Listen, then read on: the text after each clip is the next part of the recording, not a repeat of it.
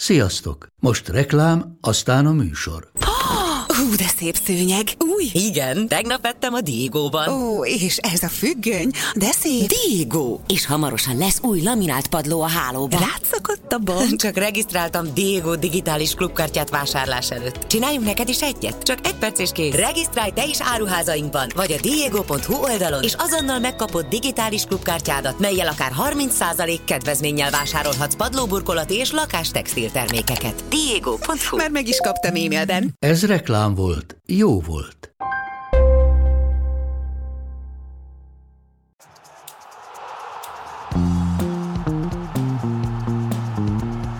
Ez a teljes terjedelem. Magyarország első futballpodcastja.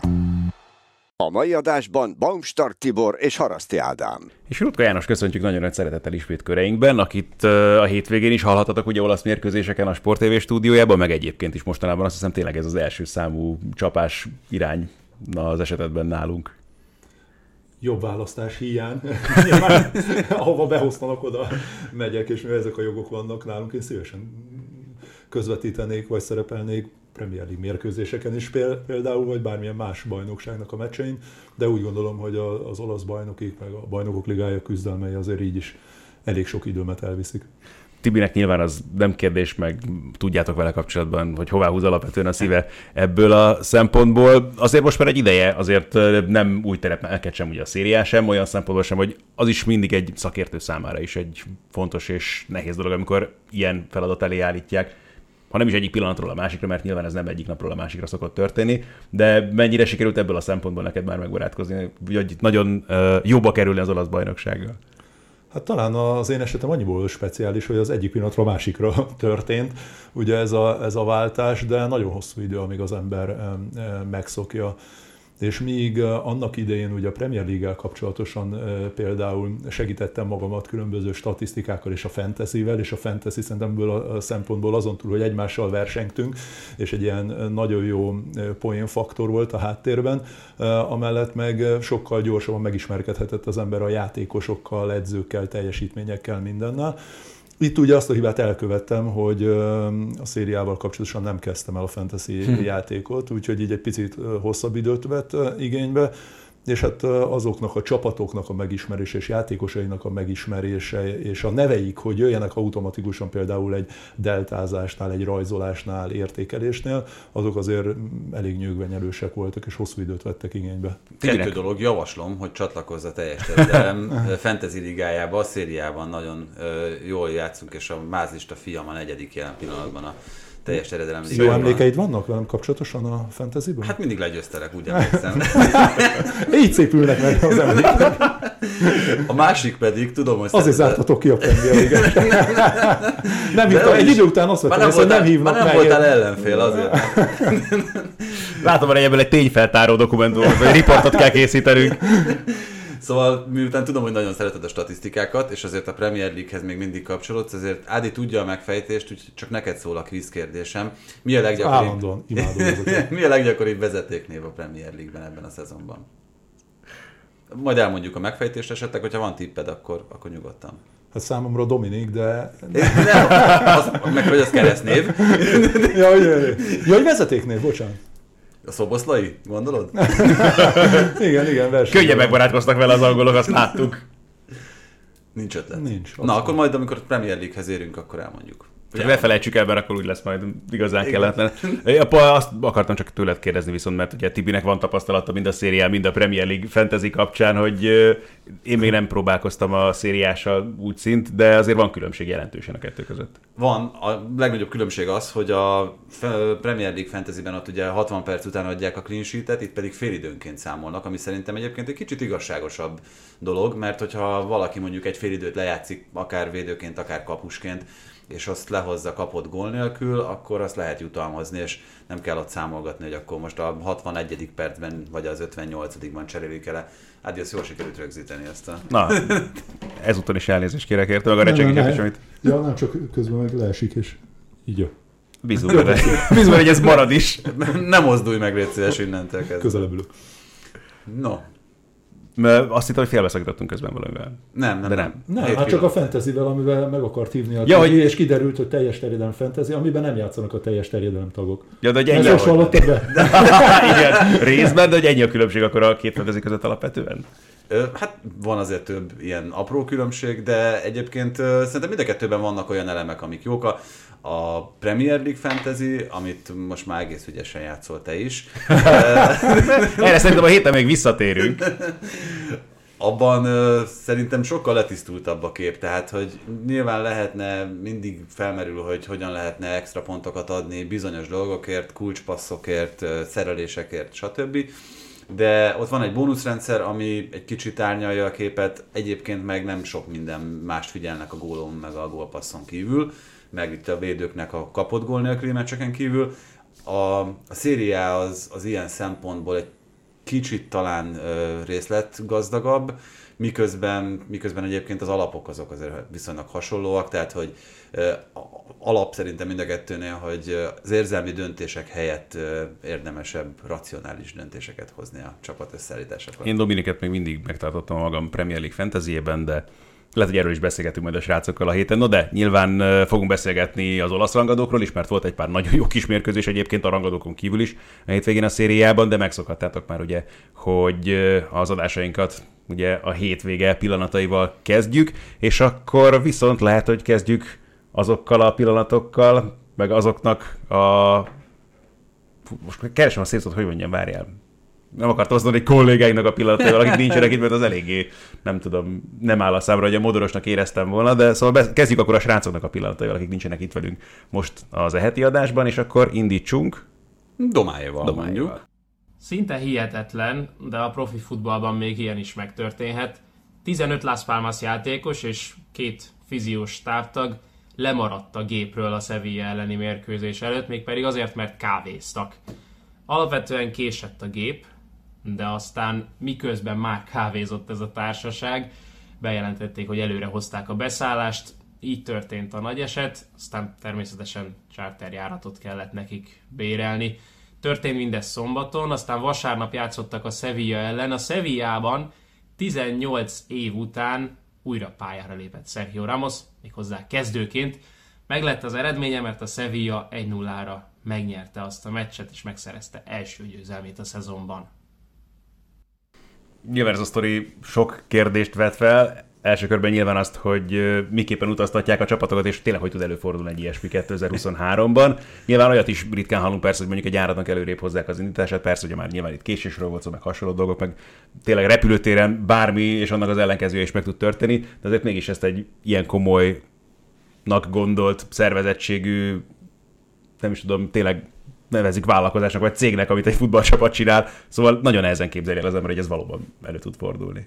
Leginkább azért, mert feltételezzük, hogy olyan 30 fő körülbelül plusz-minusz utazik ilyenkor alsó hangon a, a csapattal, és hogy senki nem ül pont ott a, a beengedésnél, olyan a kapunál, ahol a beengedés történik. Ráadásul egy olyan 5-6-szor beszokták mondani, hogy utolsó hívás kérjük, ezeket fáradjanak oda, és az mindenkinek feltűnik, hogy mondjuk 30 ember hiányzik egy olyan gépről, amire korábban becsekkolt, ugye, mert hát előtte elektronikusan azért le kellett olvasni már a jegyüket, hogy bejussanak a tranzitba. Kiderült, hogy valószínűleg ez nem magángép volt, meg gondolom magángép nem megy el Persze. Nélkülük, egy, egy komplet csapat nélkül.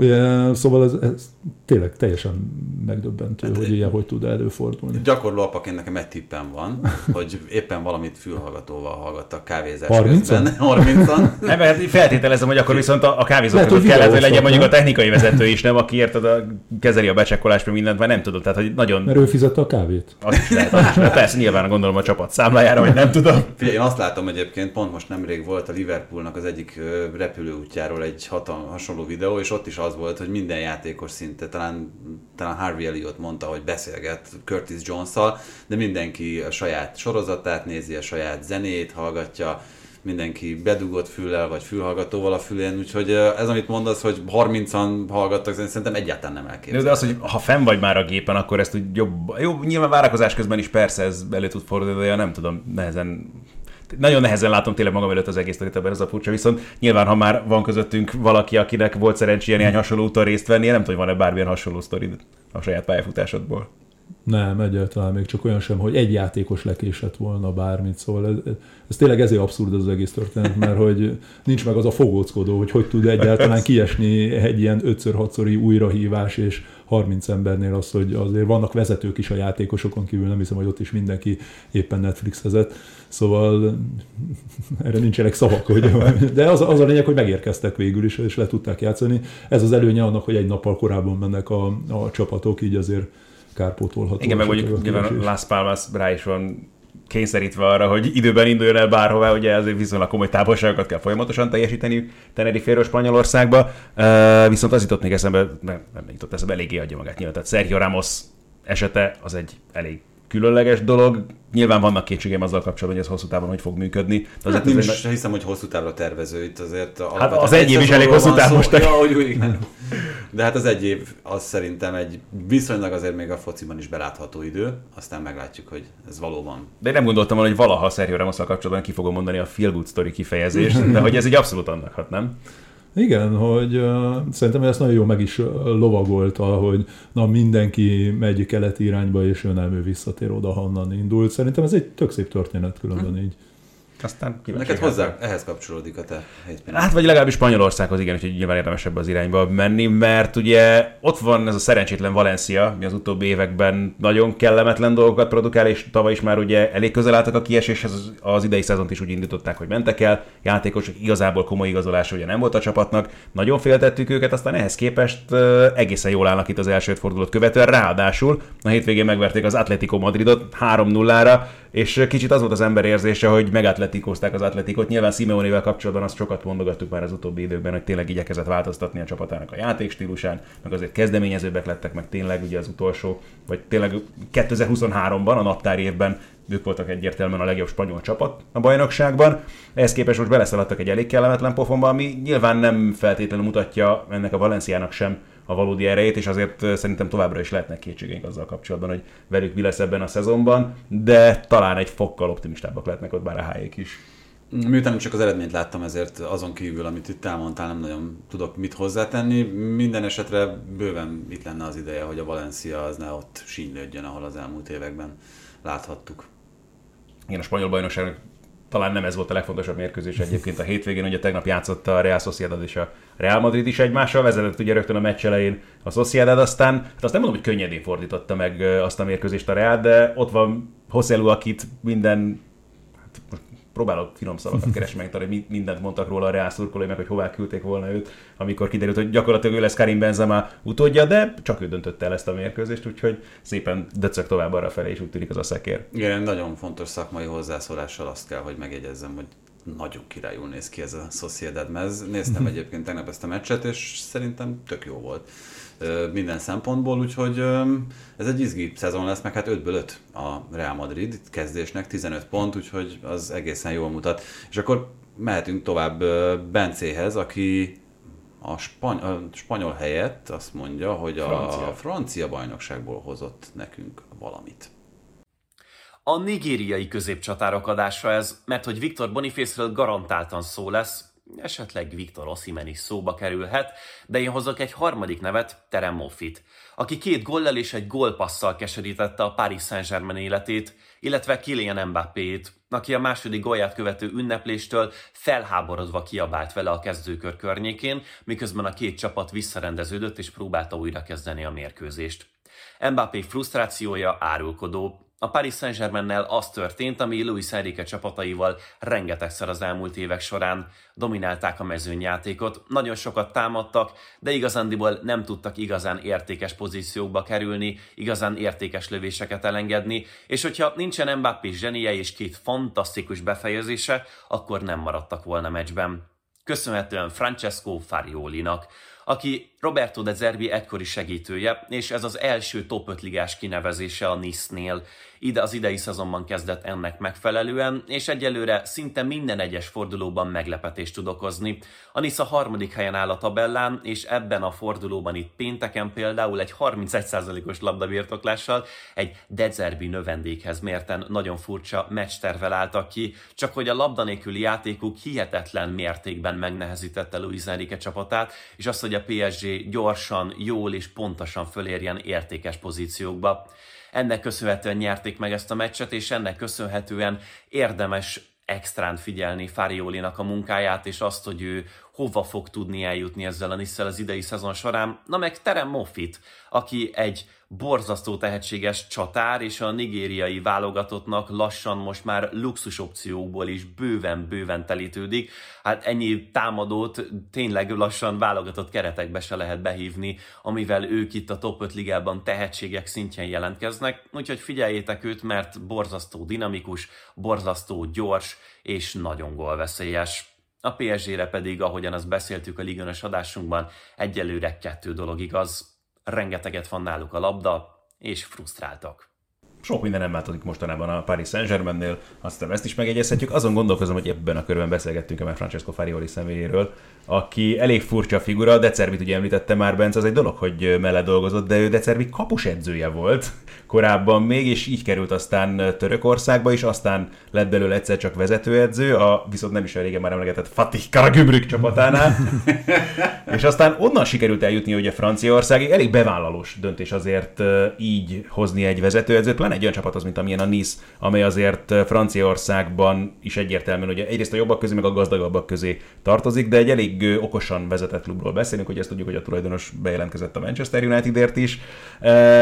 Így is bátornak nevezhető volt már az ő kinevezése, és egyelőre úgy tűnik, hogy ez egy működőképes dolog, érdemes lesz szerintem szemmel tartani valóban azt, ami történik Nidzában. Hát milyen érdekes az, hogy itt ugye Dezerbiről is szerintem nagyon sokan úgy gondolkoztak, amikor a Premier League-be került, hogy ő azért egy inkább ilyen kezdő, meg éppen kibontakozó félben lévő karrierrel rendelkező edző, és már arról beszélünk, hogy az ő hatására az edzői munkát elkezdő emberek, mint például Fárioli, hol tart, miközben egyébként szerintem azt is hozzá kell tenni, hogy Dezerbi játéka és Dezerbi futballja elég erőteljesen formálja a Premier League-et is.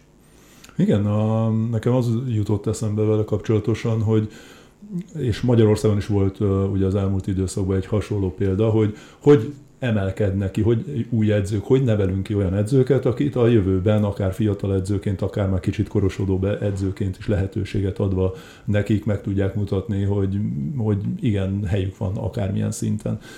És, és ez pont ez a kategória szerintem, hogy előbb-utóbb, aki bármilyen eredményt ér el alacsonyabb szinteken, és az, hogy nem vagyunk hozzászokva ahhoz, hogy top 5 bajnokságban láttuk már őket, ahhoz mérten nyilván kell az az első lépcső, ami után fognak érkezni a sikerek. És a Brighton pont erről híres, azért izé Potternek is, amikor lehetőséget adtak, nyilván ő sem rendelkezett olyan fényes eredménysorral előtte, hogy feltétlen mondjuk a Brightonba kellett volna lennie. És, és ezek után nyilván ezek az edzők ugye utána, amikor meg eredményt érnek el, és látjuk, hogy milyen újításokat hoznak, és fiatalabb generáció tagjai, ők pedig ezekkel az újításokkal teljesen új vonalat képviselnek bármilyen országban. Az edzők scoutolásáról beszéltük már itt a korábbiakban, meg hogy ez tényleg milyen nehéz feladat, de hogy például a Brighton ezt is nagyon jól csinálja, hogy remekül tartják szemmel azokat a szakembereket, akik szóba kerülhetnek. Nidzában ez nem tudom mennyire működik, de nyilván az sem véletlen, hogy azért egyre komolyabb igény mutatkozik valóban, több mint értékelhető szakmai munkát végző edzőkre, és hogy nyilván egyre szűkül az a, vagy hogy is fogalmazok, tehát egyre nehezebb olyat találni, aki mondjuk meg is felel, és még ugye nem csaptak le rá, nincsen elhasználva idézőjelben, és nem arról van szó, hogy valakit mondjuk negyedszer, ötödször forgatnak meg valamelyik csapatnál. A francia bajnokság ebből a szempontból is mondjuk egy nehézkesebb vadászterep valószínűleg, és érdekes, hogy mondjuk Törökországba nyúlnak mondjuk valakiért, de közben ott sem feltétlenül jellemző az, hogy valaki így gondolkodjon a fociról, és azért még ott is inkább, hogy is fogalmazzak, a régi vágású klubvezetők dolgoznak, és nem feltétlenül ebbe az irányba mennek akkor, amikor edzőket választanak ki. Viszont ebből a szempontból talán Törökországban könnyebb is kitűnni mondjuk, és azért valóban, amit Ferioli csinált már korábban, azért nem véletlenül feltűnt szerintem. De ez Dezserbi hatása, nem? Hogy, Abszolút, persze. Abszolút. Hogy nyilván, ha van egy ilyen edződ, akkor utána jól mutat a CV-ben, igen. igen. Mutat, igen, hogy szeretnéd ezt viszont látni, és sokkal nagyobb a bizodalmad a kinevezésnél. És abszolút ehhez kapcsolódik az is, amit én hoztam a hét pillanatának. A hétvégén nekem volt szerencsém közvetíteni a Manchester United Brighton meccset. Ebből hallhattok most egy részletet. Három mérkőzésen ebben a szezonban csereként már lehetőséget kapott a Barszában, de a Brightonban még egyetlen percet sem futballozott. Ezt várták nagyon a Brighton szurkolói. Ansu Fati beállása ez egy marginális pont volt ezen a meccsen, és természetesen nem is ez volt a legfontosabb egy 3-1-re végződő mérkőzésen, amikor először járt egyébként Dezerbi az Old Traffordon és nyerni tudott. Egyébként legutóbb is a Brighton nyert bajnoki mérkőzésen a Manchester United otthonában, több mint egy évvel korábban de szerintem a folyamat meg az, hogy Fáti hogyan igazolt a Brightonba, az egy nagyon lényeges dolog. Nem hosszú sztori, nagyjából megvolt a megegyezés a klubok között, a Tottenham és a Barcelona szinte mindent lerendezett, miközben Dezerbi közvetlenül állítólag fölhívta Fátit, és elmondta neki, hogy milyen szakmai elképzelésekkel három különböző poszton szeretné őt játszatni, folyamatosan megadja neki a játék lehetőséget, és ő azt gondolja, hogy az erényeit semmilyen más csapatban nem tudná jobban felszínre hozni, mint ahogy a Brightonban, és hát nézve Dezerbi szakmai munkáját, azt hiszem, hogy ezzel nagyon kevesen vitatkoznak jelen pillanatban, úgyhogy ez most még nem sok minden tárult el, ez a bő 20 perc, amit Fáti a pályán töltött, ugye a 74. percben állt be, de szerintem egy nagyon-nagyon érdekes, meg előremutató dolog az, hogy a, hát korábban új messzinek, meg ugye a sérülése miatt még nem tudta azért azt a sorsot beteljesíteni Fáti, amit sokan gondoltak róla, de egy nagyon nagy tehetségnek tartott játékos, az egy, egy angol Brightonban virágozhat ki. És szerintem erre megvan az hát esély. Meg, meg, a Brighton tényleg jó terep is egy ilyen játékosnak a fejlődésére, meg előttem van mondjuk az a pillanat, amikor mondjuk én Poszakoglu próbálta meg felhívni Fatit, és próbált vele beszélni. Hát eleve, hogyha nem tudom, hogy áll Fati az angolat, de Poszakoglut is megérteni egy újabb kihívás, de minden viccet félretéve. Nyilván tényleg a Brighton felépítése, és amit látunk az utóbbi években, az magáért beszél, és nem lep meg, hogyha valaki tényleg egy picit gondolkozik szakmai szemmel is mondjuk labdarúgóként a saját pályafutásáról, és nem csak mondjuk az anyagi lehetőségeket figyeli, akkor a Brighton jelen pillanatban mindennél jobb terep szerintem a fejlődéshez. Abszolút, és uh, azt sem szabad elfelejteni, hogy először ugye nemzetközi porondon is megmérettetnek, nyilván az is uh, nagy hívószó. Ha uh, megnézte Ansu Fati és a menedzsmentje az elmúlt időszakban eladott játékosoknak a névsorát és az összegeket mögöttük, amennyiért értékesítették, az is motiváló lehet. Meg hát egy olyan támadó futball, amivel ő sokkal inkább tud azonosulni, mint esetlegesen a Tottenhamnek a, a kérdéses, vagy bajnokság előtt még kérdésesebb uh, futballja.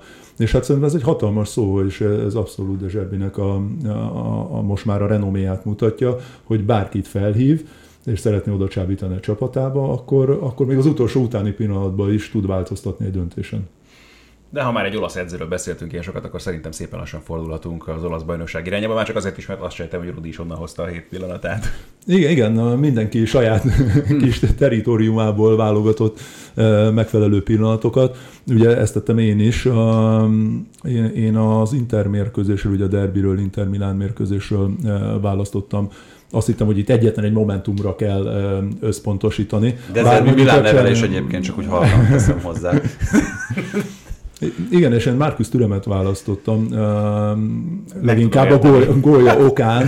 Szóval az, az a gól, ami, amit rúgott, tehát az, az lehet, hogy a, az egész top 5 bajnokság fordulóinak a, a, az egyik legszebb találata. Aztán utána játszott a, a Róma is, és Krisztán mondta, hogy fog meg a sörömet, és rúgott egy körülbelül hasonló nagyságú gólt tegnap este. Viszont azért választottam Türemet, mert bennem egy hatalmas kérdőjel volt vele kapcsolatosan, hogy hogy fog tudni beilleszkedni egy teljesen más futballkultúrába, egy teljesen más taktikai elképzelésbe, és, és számomra egy picit így berobbant a, a, az olasz bajnokság, és hogy játszott már a Fiorentina helyen, a góljai, a gólpasszai, és ezen a a derbin is, ami igazából egy értékmérő volt számára, úgy pattogtak le róla a játékosok, elsősorban Csáó, ugye, aki fogunk majd róla beszélni, gondolom, hogy a, a Milán védelmében azért voltak problémák, hogy, hogy egyelőre feltartózhatatlan. És, um, és kíváncsian várom, hogy nemzetközi szinten ez hogy fog, ugye pont a Real Sociedad ellen fognak játszani a bajnokok ligájába, most a héten, szóval kíváncsian várom, hogy ott hogy fog teljesíteni, de egyelőre az, hogy ő kihagyhatatlanná vált pár mérkőzés alatt az Interből, ez azért sokat elmond a teljesítményéről. Az tényleg azonnal egy nagyon jó meccsnek ígérkezik egyébként már az Inter meg a Real Sociedad között. Pont azon gondolkodtam, hogy kezdjünk egyből a derbivel, vagy vitatkozzak a hétvége gólya titulussal. Szerintem kezdhetünk a derbivel, mert hogy majd utána úgyis beszélünk a Juventusról, gondolom, hogyha ezzel vitatkozni akarsz. Egyrészt Marcus Egy gondolat, hogy tök érdekes dolog az, hogy a francia válogatottban, amikor Zsiru megsérült az első mérkőzésen, itt az EB-s elejtezők során, akkor nem Kolomuánit, aki egyébként egy ilyen nyilvánvaló választás lett volna Désamtól állította be, hanem a formája alapján Türámot, és borzasztóan elégedett volt Türem játékával és mozgásával, és ő is nagyon dicsérte, mint ahogy egyébként Inzaghi is egyelőre úgy nyilatkozik Türemről, hogy őt is meglepte, hogy mennyire gyorsan asszimilálódott, mennyire gyorsan felvette ritmus. Azért szerintem az ő esetében azt hozzá kell tenni, hogy ő Olaszországban született, tehát neki mondjuk kulturális problémái nem hiszem, hogy lettek volna azzal, hogy hogy visszaszokjon az olasz életstílusba. A másik pedig a Türem hoz szintén kapcsolódik, és nem is olyan nagyon vékonyan, az, hogy én azt gondolom, hogy nagyon másképp nézett volna ki ez a meccs, hogyha Tomori ott van a Milán védelmében, mert ő lett volna az egyetlen, aki Türámnak a sebességével fel tudta volna venni a versenyt. Azért Giao-val, Kierrel ez, ez, ez, hát igen, csak vékonykának nézett ki. Hátul ugye itt tényleg az, hogy a 6-1-es lövés arány az elején, itt az interjavára, a végén ugyanez, szerintem nem volt pariban a két csapat. Igen, de azért azt is hozzátehetjük, hogy ez a különbség, ami a végeredményben látszott, azért meg túlzónak a meccsképéhez képest is, nem? Én is úgy gondolom, hogy ha megnézzük az idei mérkőzéseket, akkor ezt már ezeren leírták meg, ezeren elmondták, de nagyon elbillent a, az Inter irányába, viszont ha megnézzük ezeket a mérkőzéseket, és akár a BL elődöntőnek a Inter szempontjából hazai egy nullás mérkőzését, vagy előtte a bajnoki találkozón ugyancsak egy nulla lett, azt látjuk, hogy mindkét mérkőzésen nagyon-nagyon kevés helyzetet tudott csak kialakítani a Milán. Az egyiken nem is volt kaputáltal lövés, a másikon csak egyszer találták el a, a, a kaput, ugye ezt a mérkőzést kettővel végezték. És ez a megdöbbentő, hogy, hogy Pioli egyszerűen képtelen megtalálni ennek a zárt védekezésnek a, a, az ellenszerét, és nyilván az, amit ő, szeretne játszani, a gyors megindulás, sokat letámadás, és tényleg most én úgy gondolom, hogy azért a Milán játéka nagyon sokat színesedett, és bővült a repertoárja azzal, hogy most már van jobb oldala is, bár ez a mérkőzés mondjuk az kevésbé volt feltűnő Pulisic játékának köszönhetően, de, de hogy eddig kifejezetten jó teljesített például a, az amerikai, de egyszerűen ezt a felállt védelemelni játékot, azt nagyon-nagyon nehezen tudja még jelen pillanatban is a, a Milán megoldani, és főleg egy olyan helyzetben, és azt láthattuk azért több interelni mérkőzésen, hogy a, a mérkőzés elején gólt szerez a, a, az Inter. Onnantól kezdve, ugyanúgy, mint a Juventus ellen, aki ugyanezt csinálta, ugye ők a tizedik percben szereztek gólt, az Inter az ötödikben, utána nagyon nehéz játszani mindkét csapat ellen, hogy visszaállnak, védekeznek, és reaktív futball, és, és csak a kontrák és ez, ez egyszerűen még nem tartott valószínűleg ez az Inter, hogy ezeket megoldja. Ráadásul, ha meg hátul ugye van ilyen kiesés, Tomori sárga lapja, bár Milánnál, bocsánat, ugye Tomori piros lapja miatt Kálulú sérüléssel bajlódott, és akkor így tudott Kierbe férni, aki azért eddig nem játszott a, a bajnokságba talán San Marino elleni 90 perce okán tudott bekerülni, ott, ott kapott egy kis játék lehetőséget, de, de tényes való, hogy, hogy nem igazán működött jó ez a belső védőpáros. Én inkább azt mondanám egyébként, amellett, hogy persze igazad van abban, hogy a zártan védekező csapatok ellen nem elég hatékony a Milán, én azt mondanám, hogy azok ellen a csapatok ellen nem elég hatékony a Milán, és ez kiderült például Premier League ellenfelek ellen az elmúlt években, a Bajnokok Ligájában is, ahol nagyon nyomásálló játékosok vannak. És az Interben ez szerintem az egyik extrája a csapatnak, hogy hasonlóan ahhoz, amit hosszú évek óta látunk például a Real Madridnál, vagy a Manchester City-nél, vagy olyan csapatoknál, amelyek kiegyensúlyozottan eredményesek tudnak lenni, akár nemzetközi porondon is, hogy az Internél az, hogy ilyen rutinos, ennyire labdabiztos játékosok vannak a védelemben a középpályán és még elől is, az, az a Milán számára az megoldhatatlaná tette ezt a feladatot. Tehát hiába támadod le Mikitáriánt, ő láthatóan nem jön zavarba, ugyanígy Csalhanolú esetében is, hm. és ez szerintem annak a játéknak az alapja, ami én is azt gondolom, hogy eredményessé teszi Inzaghi csapatának játékát, mégpedig azzal, hogy ha korán megvan a gól, akkor rájuk ronthatsz, letámadhatod őket, nem fog változtatni az Inter, nem fog kapkodni, nem fog olyan dolgokba beleszaladni, ami számukra nem komfortos, úgyhogy a meccs is nagyon jól alakult az Inter számára, ezzel együtt én mondjuk ugye ez a 70-es évek óta a legnagyobb veresége volt a, a Milánnak derbin Kicsit talán túlzó, de azért jelen pillanatban nagy a különbség szerintem a két csapat között. Már csak azért is, mert az Inter nem hozott tíz új embert a nyáron. Különben nekem volt egy olyan érzésem ezen a mérkőzésen, mintha Inzaghi ezt a találkozót is, mint egy kupameccset eh, kezelni. És nyilván az Inter az egyik legjobb kupacsapat, ezt tavaly pont a bajnokok ligájában, vagy akár hazai eh, porondon már az elmúlt két esztendőben a kupában eh, láthattuk, hogy, hogy, hogy van, egy, van egy nagyon erős ellenfél, és akkor azt a, azt a momentumot kell megragadni, amikor hibázik ez a csapat, és onnantól teljesen biztonságra nem kockáztatni, és nyilván vannak olyan játékosok, akikkel meg tudod csinálni, és hány olyan játékos van, aki még nem is kapott lehetőséget, nem is játszott, szóval, hogy mennyit mélyült hát, ennek az internek a, a, a, a kerete. Hát igen, és Pávardról, a többiekről ugye nem is beszélve. Szóval, szóval igen, és, és ugyanúgy, ahogy a, a Superkupa fináléban, a Riádban például, hogy a Di Marco volt tizedik percben a, a, a gólszerző, megvan az elején a, a vezetés, van egy hiba, mert nyilván a Milán azért szeretne eh, kezdeményezni, szeretne eh, esetlegesen ő megszerezni a mérkőzés elején a, a találatot, és egy hiba, azt kegyetlenül kihasználják, és onnantól kezdve semmi esélye nincs a Milánnak. Ez egy izgalmas kérdés egyébként, hogy tényleg ismerve a problémákat elsősorban hátul, hogy mennyire adta volna magát az, hogy esetleg Pioli egy kicsit óvatosabban fusson neki ennek a mérkőzésnek, de közben meg annyira nem ennek a Milánnak a játéka, meg az utóbbi években megszokott Milánnak a játéka lett volna ez. És az is egy érdekes dolog, hogy igen, persze óvatosabbnak kéne lenni, de az akkor azt is jelenteni, hogy mondjuk lehet, hogy pont nagyobb nyomás hárul a védelemre, ahol meg sejted a problémákat előzetesen, tehát ez egy nagyon nehéz dilemma lehetett a meccs az ő számára. Az, az, az, nem, az nem szóval, szerintem ott hibázott egy picit Pioli, hogyha kritizálhatjuk ebből a, a székből őt, hogy türem gyorsaságára és erőszakosságára azért lehetett számítani. Nyilván azt gondolja az ember, hogy persze test a test elleni párharcokban mondjuk bármelyik Csao és Kier is felveszi vele a harcot, viszont amikor futni kell lefordulásoknál, ott azért lehet handicapje bármelyiknek és hogy az elején elengedte Teo Hernandez és Calabriát is. Hányszor láthattuk, hogy most már ugye mindketten a támadásépítéseknél felléptek védekező középpályás pozíciójára, és um, Krunic volt az, aki inkább a labdajáratásnál visszalépett a két középső védő közé, hogy ezzel hátulról eltűntek a gyors emberek, pont azoknál a kontráknál, amikor kellett volna menni Düremmel.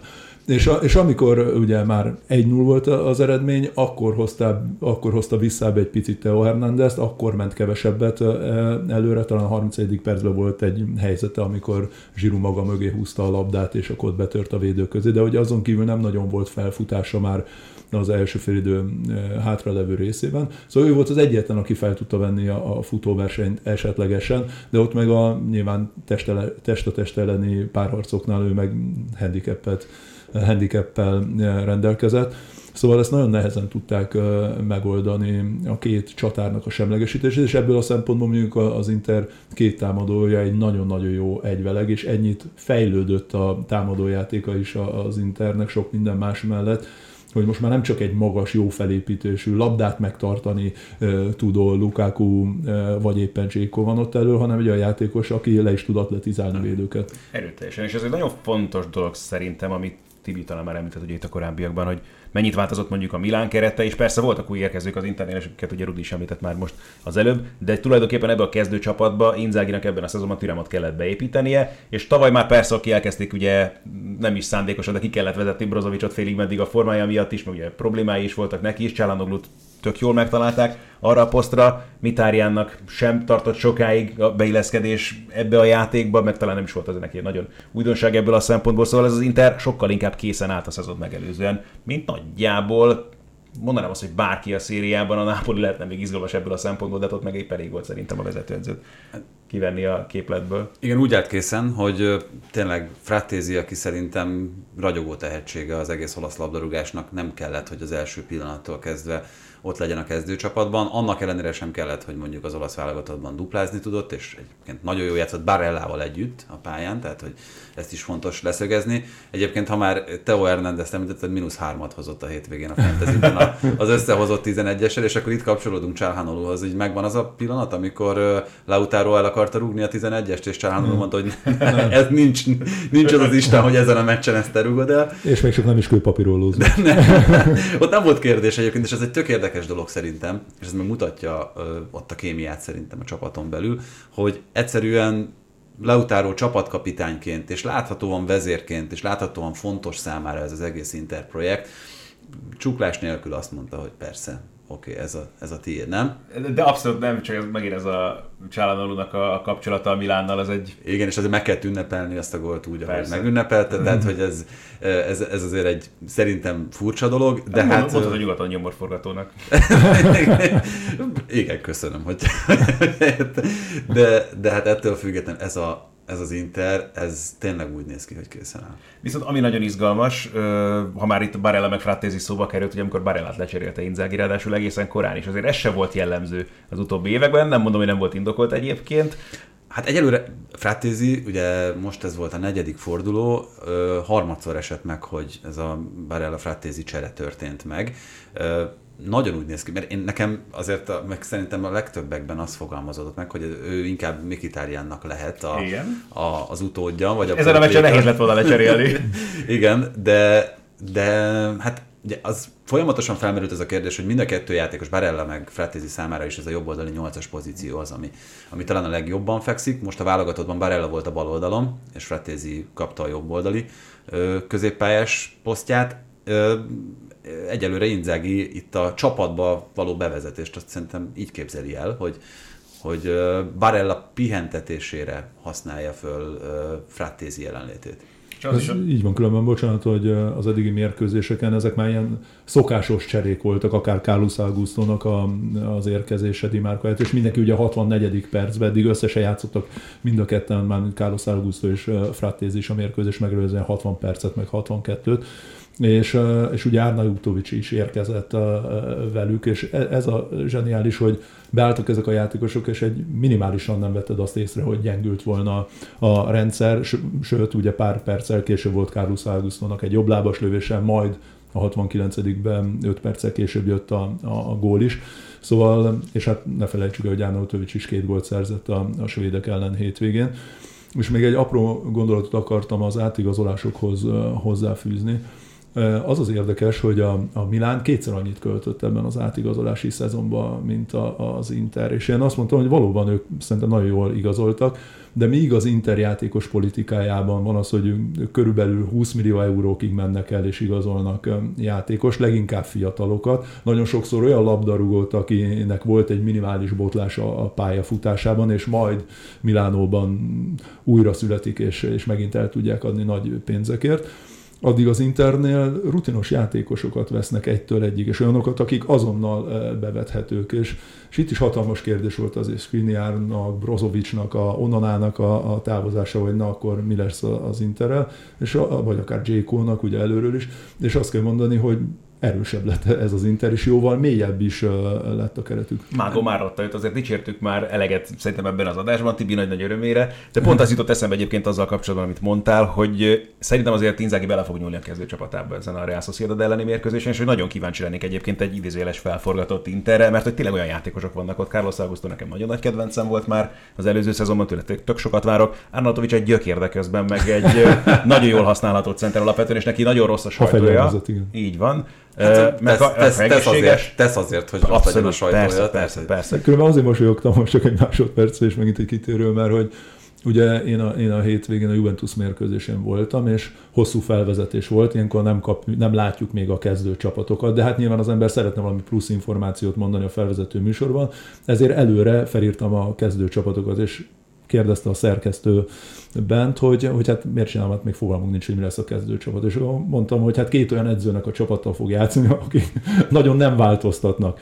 És ugyanez lett igaz ugye a Milán, Milánói derbire is, hogy minimális egy-egy helyen volt ugye a védelembe változtatás, és ez érdekes volt számomra, mert mondjuk a, a derbinek az összeállítását nem mertem volna így mhm. felvázolni, felírni, éppen azért, mert hogy annyi lehetőség van és hogy mégis ugyanazokat az embereket küldte ki, tök mindegy volt, hogy mennyit játszottak a válogatottban, mennyit utaztak össze-vissza Európában, a világban, a rizikó nem fér bele. Egyetlen egy dolog miatt meg áttérünk a Juventusra, és ez szerintem a folytonosságot nagyon-nagyon jól mutatja az Internél. Simone Inzaghi az első edző, Roberto Mancini óta, aki a harmadik szezonját kezdi az Inter kispadján. Roberto Mancini ugye 2008-ban távozott. És ugye Simone Inzaghi zsinórban az ötödik derbiét nyerte, ami pedig ugye rekord az Internél. De miért Tibire néztél ezzel? Vártad a reakciót? Részben, de részben ugye az is egy érdekes kérdés, hogy kinek döntötte meg most már a rekordját, ugye eddig együtt tartották ebből a szempontot a csúcssal. Vej Szárpád. Ó! Oh. Ami azért egy tök furcsa dolog, és nem gondolná az ember, de valóban ilyen volt ennek a két klubnak a rivalizálása, hogy nem nagyon fordult elő azóta, hogy valaki ennyire... 30-as évek gondolom. Így van, tehát hogy ez, ebből a szempontból nem kell feltétlenül komoly uh, súlyt tulajdonítani, vagy jelentőséget tulajdonítani ezeknek a dolgoknak, de akkor az mégiscsak mutat valamit azzal kapcsolatban, hogy az Inter nem biztos, hogy olyan nagyon rossz úton halad. De akkor Rudi már említette ugye a Juve Láció meccset, és tényleg egyébként a két kezdőcsapat egy az egyben ugyanaz volt, mint az előző fordulóban, pedig volt ugye közte egy válogatott szünet, és az meg nyilván jó volt a Gazetta munkáját, meg nem kell nekünk dicsérni innen Budapestről, de kottára megvonták ők is a kezdőcsapatot napokkal korábban, már mind a két edző esetében. Igen, ugye talán Stesnyi volt, aki visszakerült a, a kapuba, de lehetett számítani, mert sérülését követően ő is játszott a lengyelek mindkét válogatott mérkőzésén. De, de ha megnézzük a két csapatot, azért náluk jóval kevesebb lehetőség van. Nem voltak olyan átigazolások a, a nyáron, nem mélyültek annyira a keretek, hogy lehetne bármilyen extra változásra esetlegesen gondolni. Úgyhogy igen, hát ugyanaz a felállás, ugyanazok a, a csapatok, és ugyanaz a forgatókönyv tulajdonképpen, mint a Milánói derbin. Egyébként nagyon jó meccset játszott a Juventus szerintem, viszont nekem egy kicsit, ezt már szerintem mondtam egy talán kettő adással ezelőtt, fáj az, hogy, hogy Allegri ennyire kevés bizalmat szavaz a fiataloknak, akik az előző szezonban egyébként jól mutattak a csapatban. Mirettin kívül nem nagyon használ senkit, és ez ugye Cambiázó esetében különösen problémás, bár ugye egyelőre Koszticsék hozzák magukat, úgyhogy nehéz lenne belekötni, főleg itt az eredményességet, meg, meg most azt mondom, hogy a játékot tekintve is abban, amit a, amit a Juventus megpróbál elővezetni, meg ahogyan Allegri dönt ezekben a szituációkban, ugyanakkor mégis van egy kicsi hiányérzet az emberben. Hát de nem, jó, Gatti mondjuk nem kölyök, az a 24-25 már talán, de hogy ő is azért az új hullámos Juve játékosok közé tartozik, ő meg viszont megint visszakerült a csapatba, és úgy tűnik, hogy ott tartja magát. Hogyha van bármelyik brazillal probléma, akkor ő bevethető, és, és tök jó teljesítmény jutott szerintem ezen a meccsen is. Igen, előtte ugye csak az Empoli ellen játszott, de hogy maga biztos ez a, ez a védelem így, de hozzáteszem, hogy leginkább azért, mert hogy ők is az elején gólt szereztek, és utána megint a szokás szerint visszaálltak.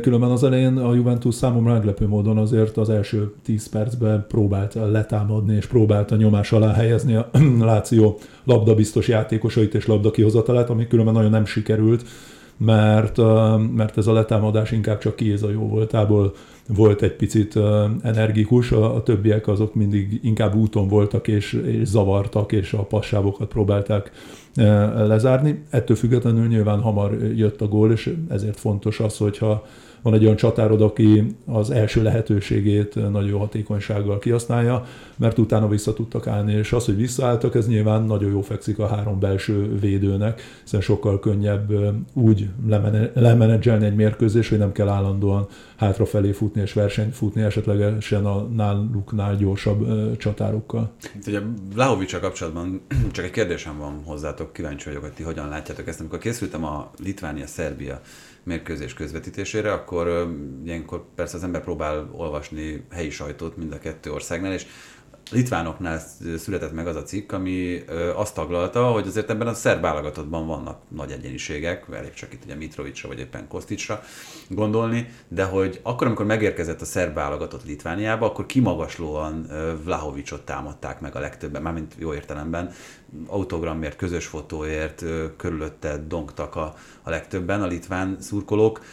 Ő hol tart most itt a, a sztárságot tekintve szerintetek? Ez egy jó kérdés, mert neki ugye elég vegyes a megítélése szerintem Torinóban is. Ugye nyilván ez a nyári herceurca is ennek volt talán köszönhető vele kapcsolatban, de hát közben meg arról beszélünk, hogy az olasz bajnokság egyik leggólveszélyesebb játékosa, egy sztárcsapat futbalistája. Jó, a szakmai szempontból, tehát most nálatok például, hogyha középcsatárokat rangsorolunk, akkor mondjuk világszinten hol van? Hát pont akartam emlegetni ezzel kapcsolatban ugye a szezon felvezető adásunkat, amikor Benitóval tippeltünk aztán ugye a kis TikTok videónkban, hogy ki lesz majd a szezon gól király, és én Vlaovicsot mondtam félig meddig viccesen, de közben meg van egy olyan magabiztosság az emberben, ami néha nem tudom hová tűnik egyébként, de ami ezen a meccsen tökéletesen ki. Tehát ahogyan azt a lövést ugye megeresztette ott a mérkőzés elején, a második gólya, atyaik. Tehát, hogy az Nyilván szerencse is kell hozzá, mert főleg, hogyha a világ végéről kapsz egy ilyen paszt, tényleg a másik térféről, meg a pálya másik oldalára, de ugyanazt maga elé tette, aztán ahogyan előtte, és az megint a magabiztosság, tehát hogy, és nem tudom, hogy ezt honnan...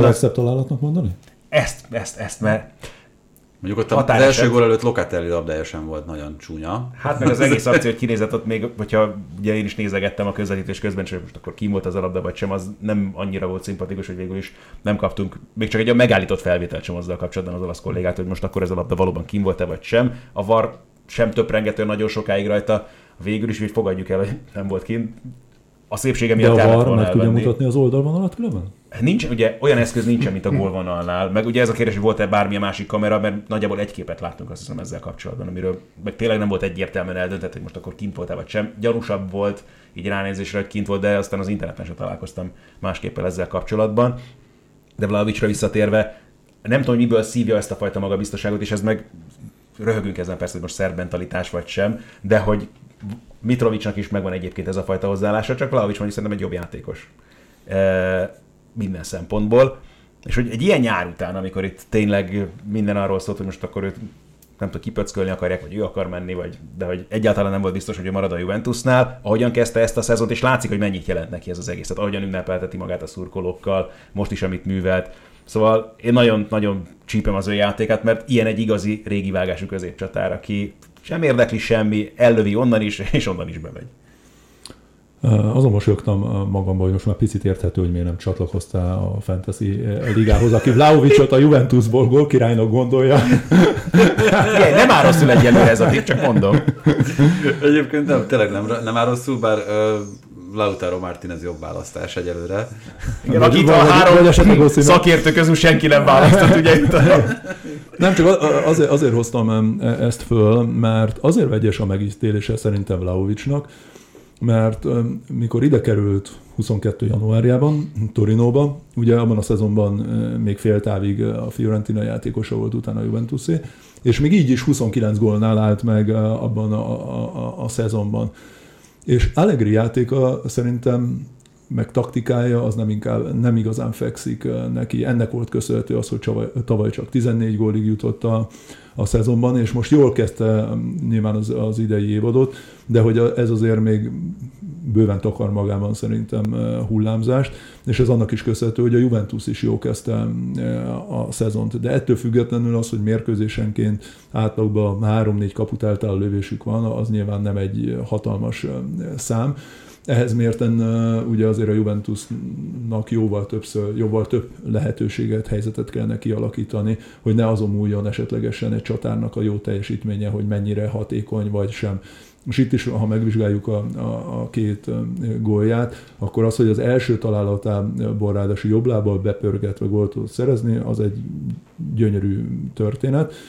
A, a második is ugye leginkább nem egy kidolgozott helyzet volt, hanem az egyéni kvalitásait csillogtatta meg azáltal, hogy ahogy említetted, nem azt hiszem McKinney volt a, a keresztlabda, ugye nagyon jó átvette maga elé a rakt, és megint jobb lábbal a gyengébbik lábával kilőtte a hosszú sarkot, de van ugyanilyen lehetőségekből szerintem olyan mérkőzés, amikor semmi nem fog bemenni, mert az, hogy jobb lábbal így kilője onnan a hosszú sarkot, az nem egy mindennapos történet. Védő oldalról meg én azért nem soroltam különben a legszebb találatok közé, mert eleve amikor valakinek születésnapja van, és rúgnak egy ilyen gyertyát, felrúgják az ég- égre a labdát, és, és száll 60 métert, és három védő közül egyik sem ugrik fel fejen, és nem fejeli le a labdát, ez is nagyon ritka, és utána, amikor átveszi, még utána sem tudja három védő szerelni, az, az még inkább, szóval nyilván ez Vlaovicsnak az érdeméből semmit nem von le, de mindkét találatnál azért eléggé ludas volt például pont az a Kászeli, aki,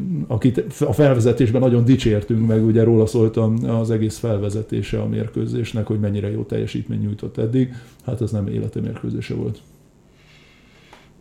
Ez a Juventus azért egy nagyon veszélyes csapat lett, és erről beszéltünk azt hiszem viszont a szezon felvezetőben is abból a szempontból, hogy igen, Allegri taktikája az nem arról szól, hogy itt számolatlanul fogják lőni a gólokat majd ebben a szezonban, viszont az, hogy neki nem jönnek majd hétközben ugye a nemzetközi kupa mérkőzések, hanem nyugodtan csiszolgathatja a kis felállását, és akár ugyanezt a csapatot küldheti pályára hétről hétre, ezt teszi szerintem alapvetően nagyon veszélyes ezt a Juventus-t, és ezért kell velük szerintem komolyan számolni ebben a szezonban. Hát itt szerintem még egy dolog van, amit, amit érdemes előhozni, ez Pogba esete. Ugye október 5-én lesz a B minta vétel, az első ugye az A minta, azt szerintem mindenki tudja, aki minket Mhm. hallgat, hogy pozitív lett.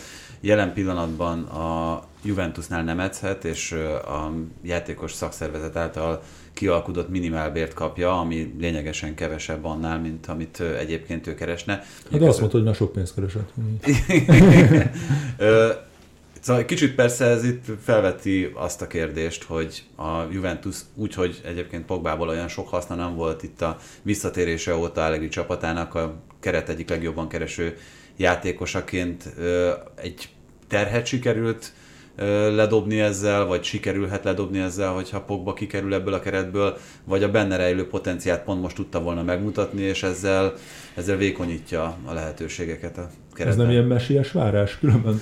Valahogy Ki- az- Kicsit, mert hogy... De részemről is egy kicsit az bevallom, mert, mert azért mindig eszembe ötlenek azok a képek, amik az első időszakból maradtak meg a Juventusnál. A Amikor fejemben. oda került a Juventusba, Paul Pogba egyszerűen szuper volt. És hogy azt a játékost meg... Én, én azt gondoltam, hogy potenciális aranylabda jelölt, akkor, amikor az első Juventusos időszaka volt, szenzációsan futballozott. Én ezt értem, de ugyan azért a futballban elég nehéz olyan dolgokról beszélni, ami hosszú-hosszú évekkel ezelőtt voltak, sokkal jobb következtetéseket lehet levonni a közelmúltból. A közelmúlt pedig azt mutatja, hogy játszott a Bologna ellen 24 percet, aztán az Empoli ellen 28-at, és akkor talán így elképzelt az ember, hogy na, visszatérhet egy picit, különben rúgott egy nagyon szép gólt is, pont Vlaovic volt, aki lekésztette neki az Empoli ellen, csak Vlaovic lesen tartózkodott pár centivel, és ezért nem adták meg azt a találatot. De ezzel, a, a, ezzel a, az 52 perccel már teljesítette a harmadát annak, amit tavaly játszott. Ugye tavaly 160 percet játszott összesen a, a bajnokságban, és hogyha visszakanyarodunk még a United-es idejére, ugye 21-22-es szezonra, ott, ott is ö, 1700 percet játszott. Az elmúlt három évben, amit ő labdarúgás címén művel, az nyilván értékelhetetlen.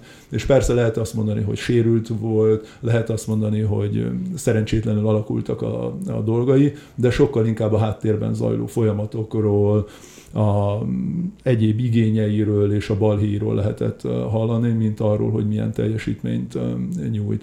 És e- innen megközelítve lehet, hogy most azért páran összeteszik a kezüket, hogy ú, mi lenne, ha pozitív lenne a, a B-teszt is, és, és meg lehetne szabadulni egy olyan tehertől szerződésileg, Abszolút. ami azért nagyon sokat nyom a költségvetésben. Ja, hogyha ez, ez így történik, akkor ez a hírek szerint azt jelenti, hogy abban a pillanatban felbontja a szerződését a Juventus, tehát még ezt a 2000 eurós havi Hát hát minimálbért sem kell fizetni. Ebben nagyon nagy meglepetés nincs. A Lációról beszélünk azért egy kicsit mindenképpen, mert uh, kíváncsi vagyok a véleményetekre egyébként abszolút ezzel kapcsolatban. Nekem eddig ebben a szezonban az olasz bajnokságban látványra abszolút a legkellemesebb, amit produkál ez a csapat. Talán ebben azért olyan nagyon nagy meglepetés nincsen. A kellemetlen az, hogy az eredmények egyelőre nem párosulnak ehhez.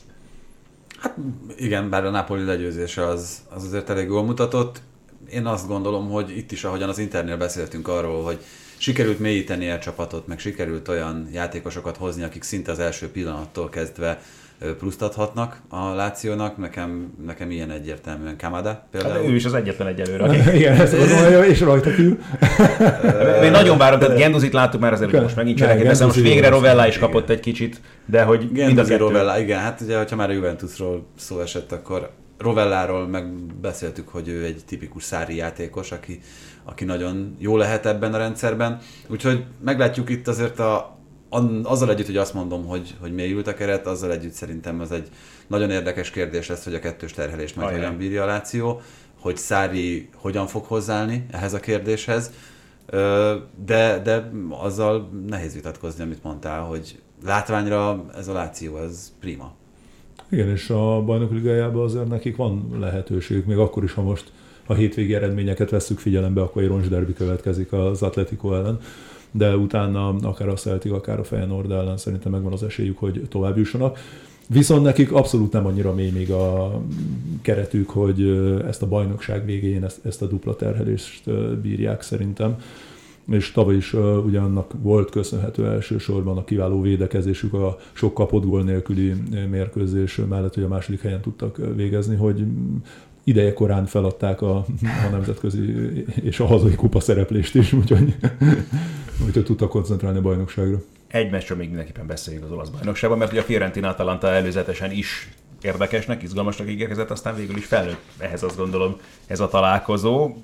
Vincenzo Italianónak hogy állnak jelen pillanatban a részvényei, mert nagyon vegyesen nézett ki ez a szezon neki eddig, pusztán eredmények tekintetében, és főleg Tibi nagyon féltette itt az évet megelőzően, hogy meddig fog kitartani neki a megbizatása Firenzében. Hát egyelőre ez a féltő gondoskodás, ez, ez működik, mert a, ha már itt mondtuk, hogy a Láció nagyon látványosan és jól játszik, akkor a Fiorentina kapcsán is ezt kár lenne elhallgatni, hogy úgy tűnik, hogy igazából most kezdett el igazán itálianosodni ez a, uh-huh. ez a Fiorentina, tehát hogy még eredménnyel is párosul az, ami eddig mondjuk csak inkább látványban jött vissza.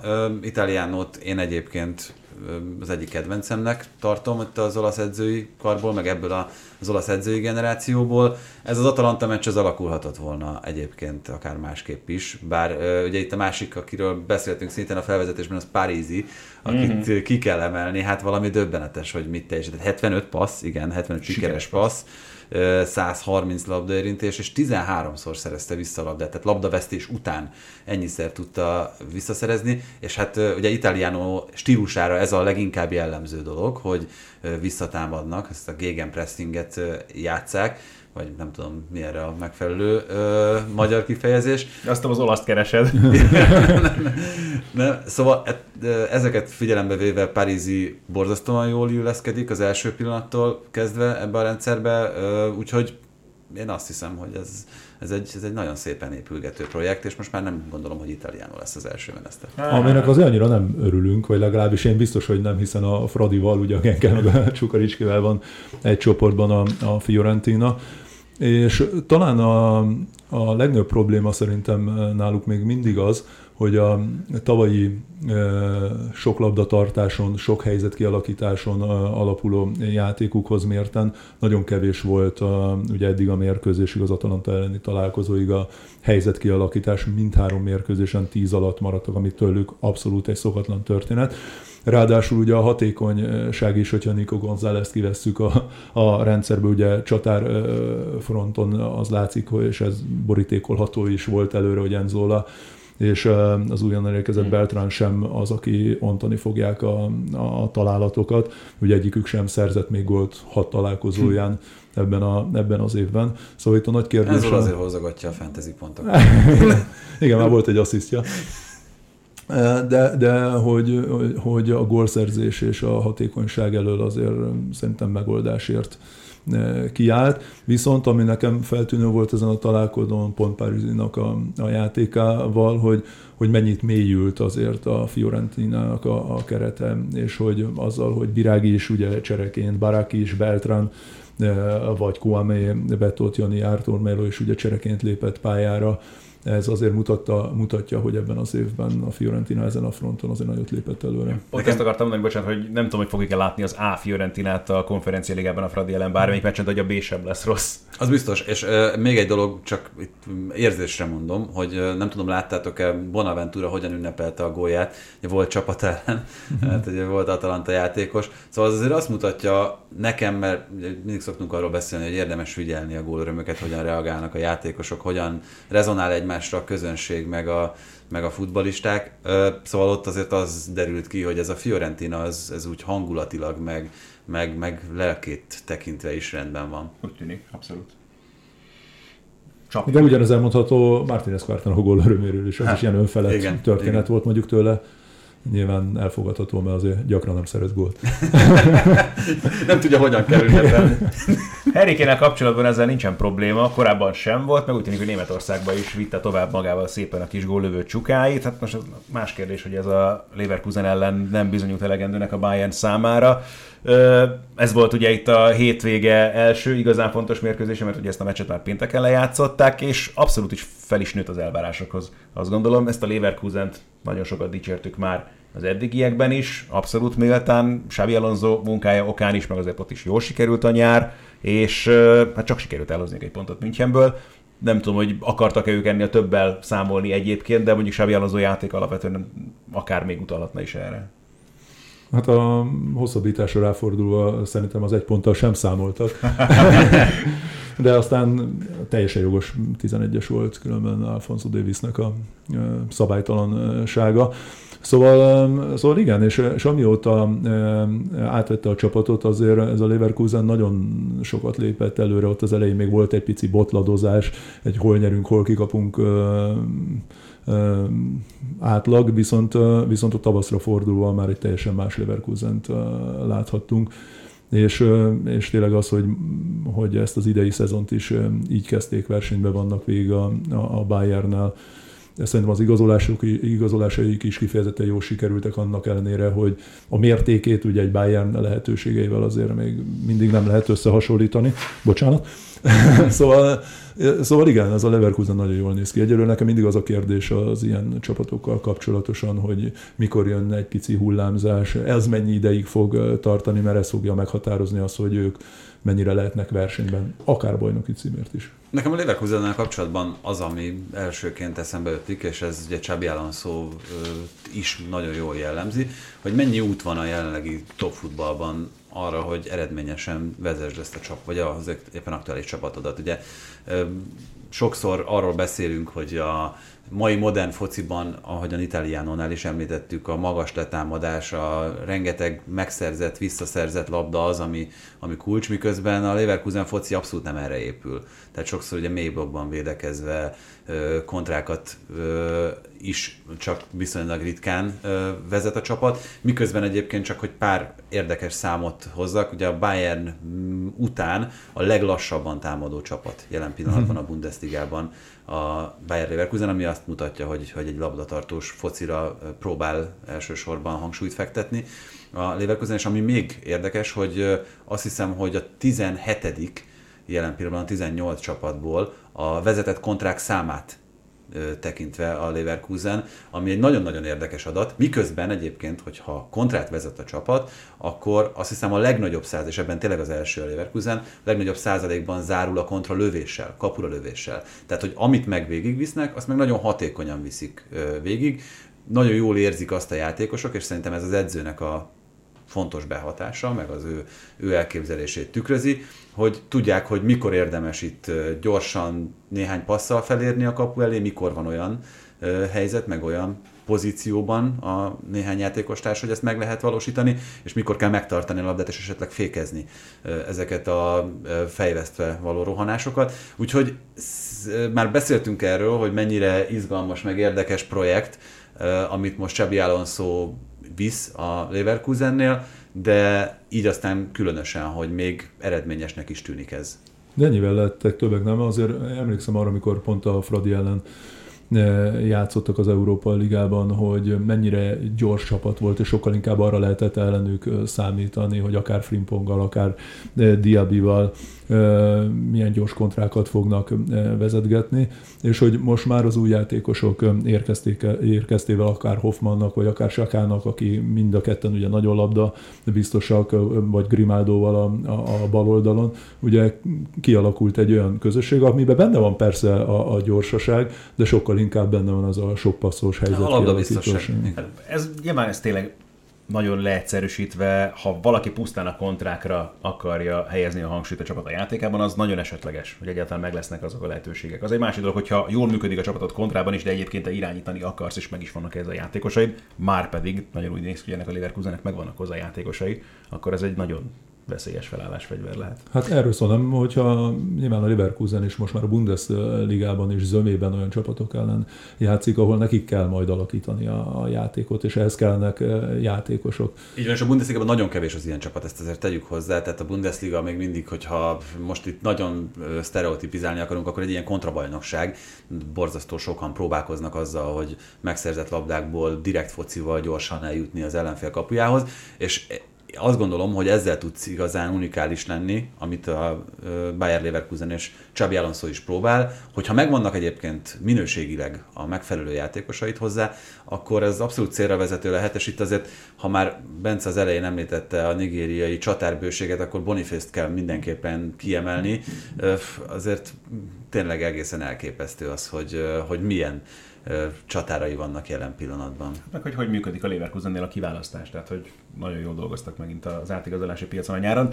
Ugyanez a Bayern Münchennél nem biztos, hogy annyira elmondható. Azért látszik a fejetlenség, azt hiszem a Münchenieknél. Most nem kifejezetten csak erre a mérkőzésre gondolva, mert nyilván ennek is valahol az eredménye ez, de hogy tényleg a nyár az mindenről szólt Münchenben, csak a nyugalomról nem. Igen, de bár mondjuk az átigazolásaikat nem mondanám rossznak, ugye Kén megszerzésével, vagy akár Kim a, a megszerzésével, azért náluk egy nagyon komplex keret van, és egy nagyon erős csapat. Úgyhogy valószínűleg, hogyha ezeknek a problémáknak a lenyírbálása megtörténik, akkor pont például, ugye mi a csillagok között ebben a sportében beszélgettünk az esélyekről, és én a City mellett még mindig őket tartom arra esélyesnek, hogy akár a legvégsőkig is elmenjenek, szóval ez egy nagyon-nagyon erős csapat. Csak hát valóban most már az elmúlt időszakban azt szokhattuk meg, hogy sokkal inkább a háttérben futósztorik a hangosabbak, mint a csapat teljesítménye. Jó, de hogyha most itt minőséget nézünk Con- Conny Leimerrel jobb hátvédben?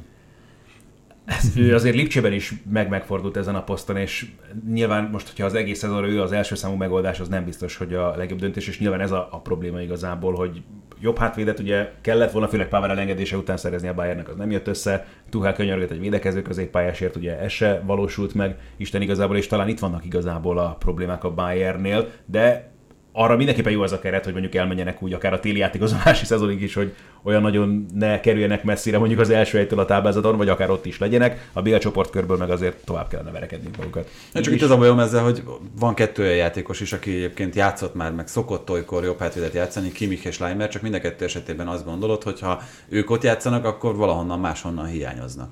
Megvan egy Mazraoui is, igen. aki mondjuk csereként pályára lépett. Aki egyébként szerintem... Lehet, hogy egyébként jó. jelen pillanatban igen a legjobb megoldás nem talán erre a posztra.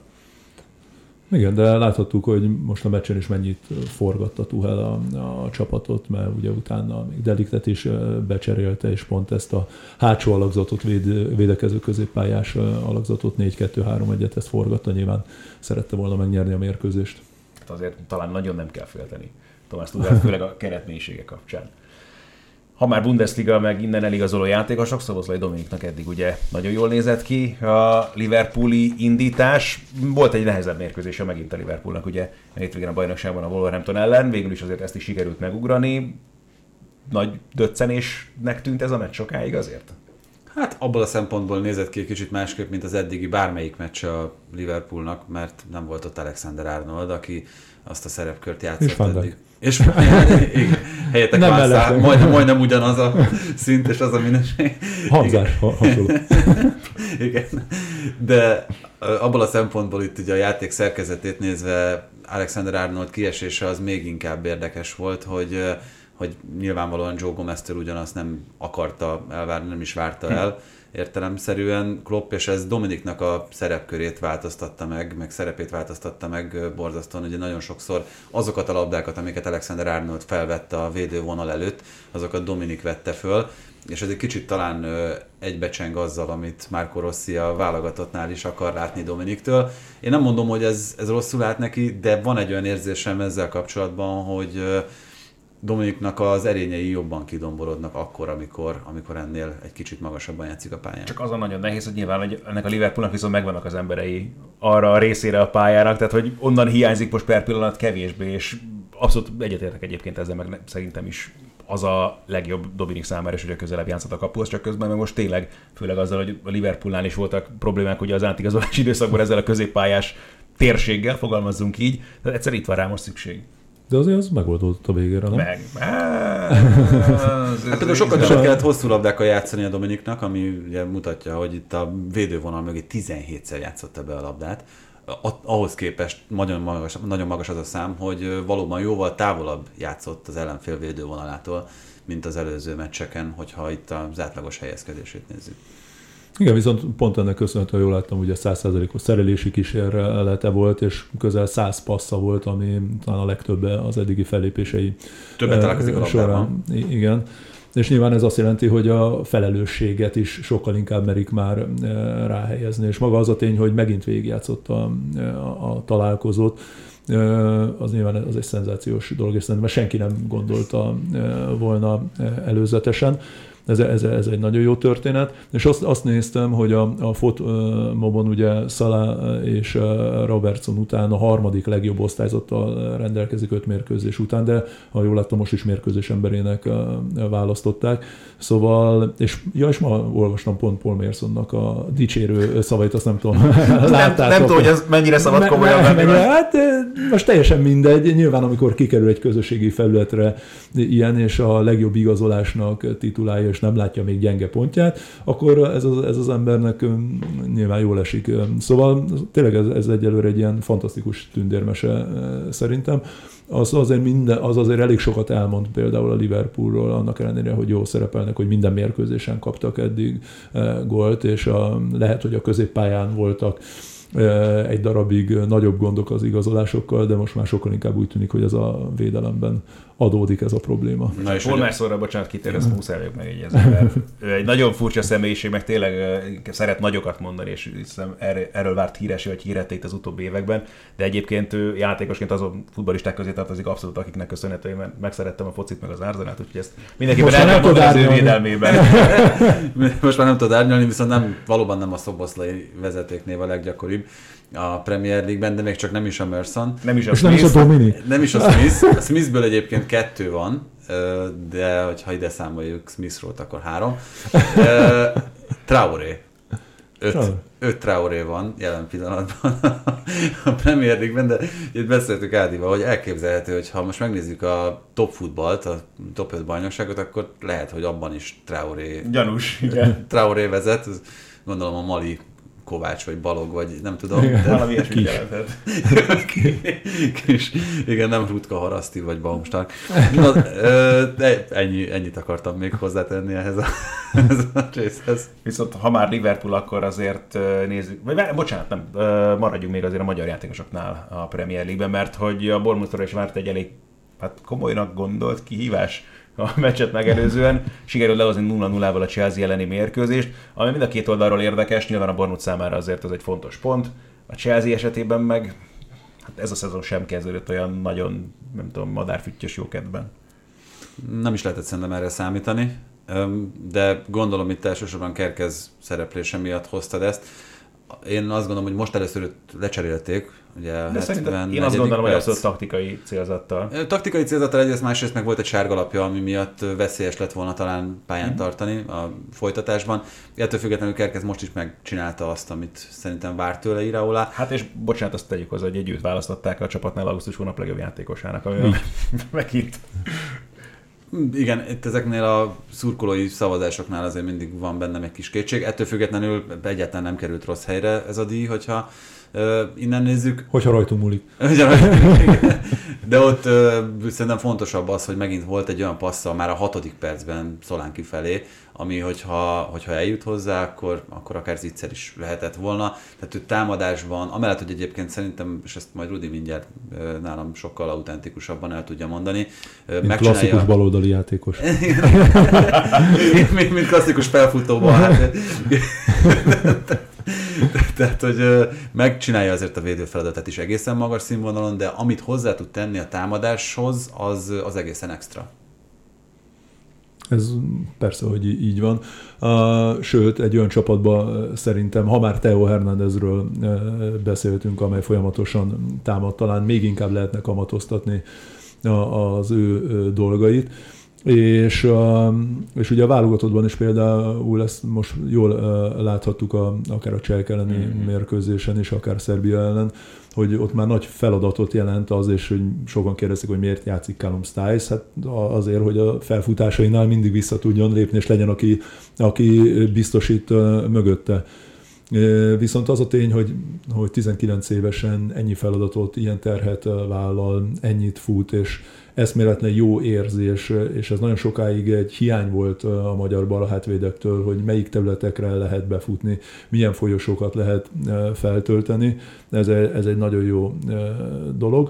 Nyilván a Bormusznál azért egy picit talán kevesebb lehetősége lesz olyan mértékben kamatoztatni a támadójátékát, mint amennyi benne van. De hát a Chelsea ellen nem ez volt a, az elsődleges feladat. Most ezt teljesen felesleges is összehasonlítani szerintem a két csapatnak a, a lehetőségeit, de azért az, azt el kell mondani, hogy azért a Bournemouth sem igazolt szerintem rosszul, vagy kevés, kevés összegből, ugye szinte bevétel nélkül abszolválták ezt az átigazolási szezont, és elköltöttek közel 130 millió eurót. Az az őszintjükön egy, egy hatalmas összeg, erősödtek is, szóval nem hiszem, hogy nekik kiesési gondjai lesznek például. Ebben nagyon bízunk ugyanezt a Manchester united kapcsolatban is talán elmondhatjuk, hogy nem biztos, hogy lesznek kiesési gondjaik, de azért nem néz ki náluk Szép olyan, olyan jó ez a szezon rajt, és oké, okay, a Brighton-tól kikapni most már senkinek sem szégyen, azt hiszem, jelen pillanatban a Premier League-ben, akár még hazai pályán sem, de ha megnézzük, hogy hova akar tartani a Manchester United, akkor nem biztos, hogy irányban van jelen pillanatban a csapat. Hát igen, a Brightonról beszéltünk, mert a Manchester United-del kapcsolatban azért van egy pár olyan dolog, ami, ami mindenképpen aggasztó lehet, és ez én azt hiszem, hogy itt az egyik múlt heti Manchester United-es podcast, a Devil's Advocate nevezetű, már megpendítette azt, hogy esetleg Ten Hagot meneszteni kellene, amit borzasztó korainak érzek, különösen úgy, hogy ilyen nehézségek próbálják ezt a, ezt a küldetést elgáncsolni, amint, amint amit most itt Antoninak a bántalmazási ügye, aki kikerült a keretből, Sancho-nak a belső fegyelmezési problémája, amit meg kell említeni, a sok sérülés, amit azért nyilván valahogy kezelnie kell egy edzőnek, de hogyha ennyien kiesnek egy csapatrészből, mint ahogy itt a védelemből, és ugye játszik Martinez nem teljesen egészségesen, Várán még nem bevethető, Luksó nem bevethető, akkor, akkor azért átgondolja az ember, hogy, hogy akkor ez mennyiben az edző felelőssége. Nyilván az övé is benne van, Tenhágé is, de eh, ahogyan mondtad is, ettől a Brighton-tól kikapni azért egyáltalán nem szégyen, mert ez abszolút top csapatvonásokat mutat. De Jó, de ennyiszer. szóval én nagyon, nagyon nem lepődtem meg ezen az eredményen, az nyilván eléggé rosszul hangzik, hogy a Manchester United a Premier League érában először veszítette a három meccset az elsődből.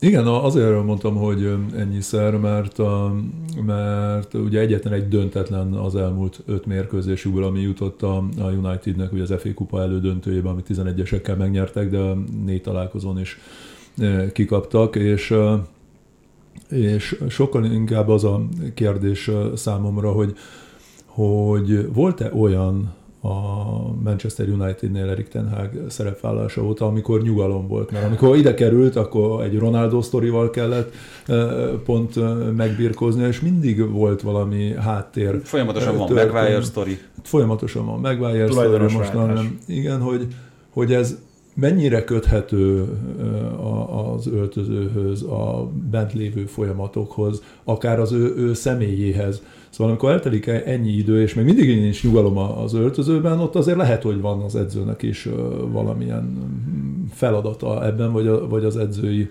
edzői stábnak.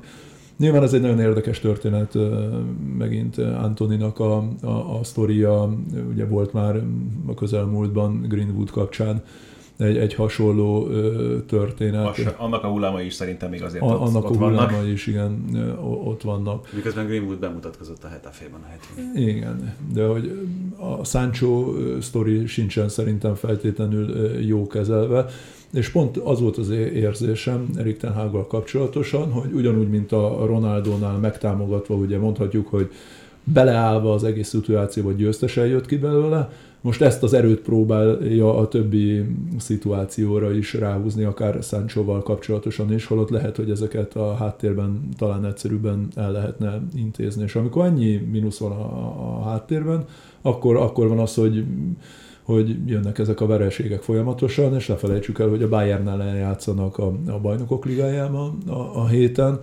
szóval ott is esetleg egy eh, vereség van, vagy akár utána, egy csúnya vereség. Akár egy csúnya vereség, és utána ebben a hangulatban, ebben a flowban el kell menni a Burnleyhez vendégségbe, akkor valószínűleg ennek a sorozatnak a vége valóban lehet az, hogy elgondolkoznak többen a váltáson.